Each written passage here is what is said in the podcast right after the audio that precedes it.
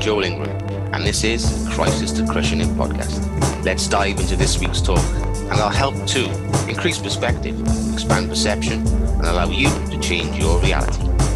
Enjoy the show. Good morning. I'm recording this on the eve of New Year's Eve. It's uh, 10 o'clock. I've had an opportunity to play with my youngest. Um, the other two were snoring their heads off. A bit of a sleepover and things. Uh, I just wanted to share with you guys something I've been um, struggling with the last few weeks. So December's been a bit of an odd one for me. Um, it's the first time this year I've been unwell. Um, and I've been heavily into my training and uh, my, my my training routine sort of keeps keeps the the time for the rest of my day. Uh, and I found that when that slipped, that impacted other aspects. Um, so the Christmas time for me has been a time of no routine, which I really struggled with. Um, and I've also noticed I've not been able to switch off. I've struggled to struggle to just ease back and just let things be, um, which is difficult when you're if you're training and you and you're constantly having to get up at you know three four times a week or however many days you train to consistently consistently put effort in towards the goal you're aiming for. And then to suddenly stop doing that i don't know what it's grating on but it's grating on something for me. And i think it's the fact that I, if i'm not doing that i'm maybe maybe i'm not moving forward or i'm not progressing which you can still grow when you're resting I think I was talking to uh, one of my coaches, and she told us a story about um, a bodybuilder who um, uh, did a did a retreat for bodybuilders and and and and promised growth from it. So obviously these people turned up and they went on it, and uh, the rule was it was a weekend. In a weekend, he promised growth, but the rule was you did nothing. You just basically allowed yourself to heal um, and repair. Uh, and, and and they all they all achieved what he had promised, and they all grew from resting. So I'm sort of figuring out how that fits into my time and maybe what that resting time looks like. Um, because what this has led to, um, like not not not not being driven and and moving forward and feel like feeling like I'm making steps in the right direction.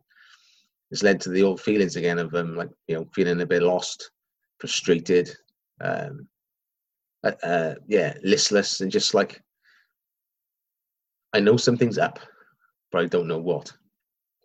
And in the old days, I would have just almost reveled in the emotion of it without ever asking myself the question what is this emotion trying to tell me?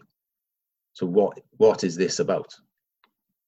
So what it's boiled down to me is uh, a lack of routine, uh, a lack of routine, um, no training, and specifically um, conflicting values on families and business. Now, my values are uh, family, health, sorry, health, family, and business because I need to be healthy to be fully present and to provide for my family.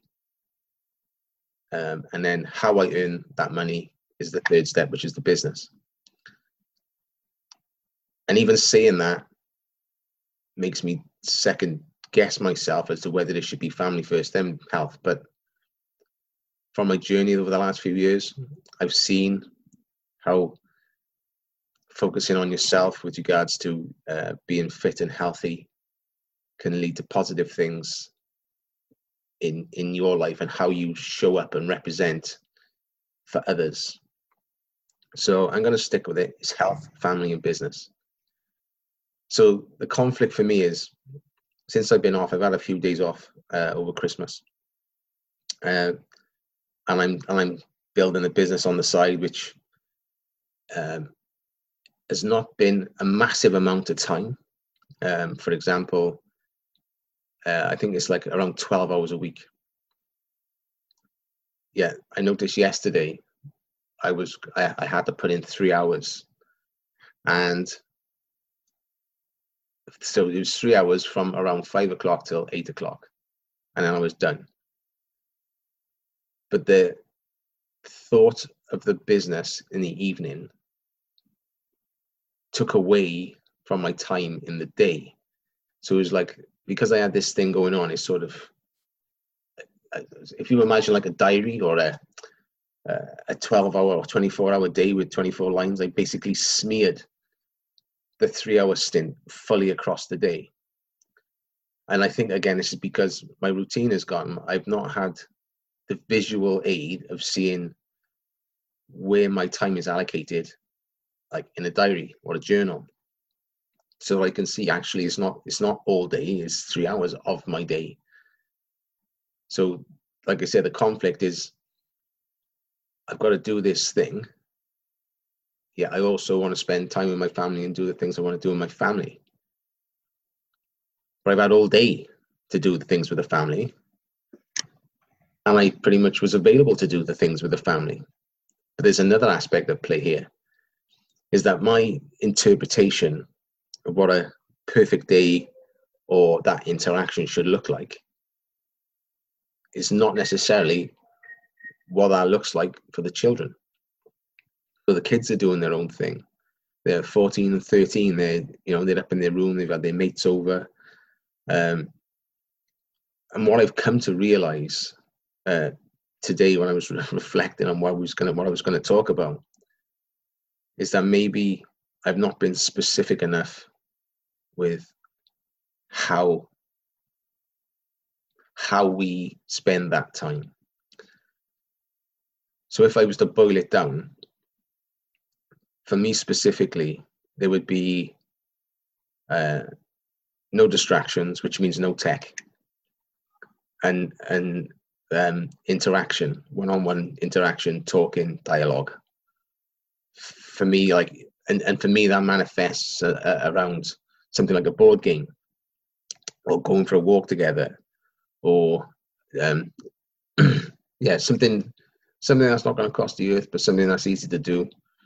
Um, so I'm going to be more specific around that. I'm going to put this to the family because we have family night, which is a Wednesday to break up the week, and then Fridays and Saturdays is it's a mixed bag. Saturdays is a family day, and then Sunday afternoon is business again. So it's we my interpretation or my view of what perfect is is probably based on films and what you see around. Um, and I think when we do and compare ourselves to that, can lead to discontent and um, yeah, that, that our our our our our lives are, are not good enough, or you know, it's you don't have enough, or and and, and when you realize that your definitions or your beliefs around what it should be like are based off films because there's no one I know that's got an idyllic family life. Because everyone's got a mixed bag. Um, once you realize that, you know, you actually question that is, is that, first of all, is it feasible? Is it, you know, is it realistic? is it is it achievable? Invariably, you're taking. In my house, there's five, so there's there's five different people's perceptions uh, around what perfect may be.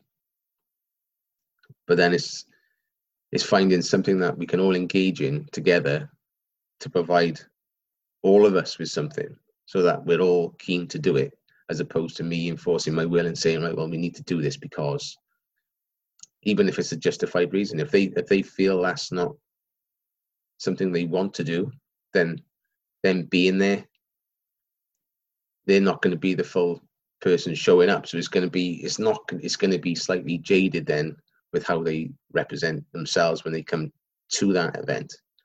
So there's lots going on and questioning everything and uh, which is good. But when these emotions pop up, I just wanted to say to you, I don't know if anybody else has been struggling with this over the Christmas, is to ask yourself, what specifically is this about? Because if you can get to what it's specifically about, then you can look at understanding uh, and achieving some form of relief from it if you can unpick it and diagnose what the root cause is. So it's just a quick one today, guys. I just wanted to, uh, you know, spitball this when it's um, it's, it's it's New Year's Eve, 2020 is fastly approaching. Um, I'm gonna do some things that I need to do today uh, around um, so family. So I'm gonna go and see my parents and touch base because they've been really unwell over Christmas to the point where we haven't been allowed to go up there uh, for fear of picking stuff up, especially the kids. So we're going to have a, a late Christmas uh, day probably today with a few gifts exchanged and a and a bite to eat. So I just want to wish you all uh, a fantastic 2020. Um, and like I said previously, may your health, wealth, and happiness know no bounds. So all the best, and I'll see you on the other side.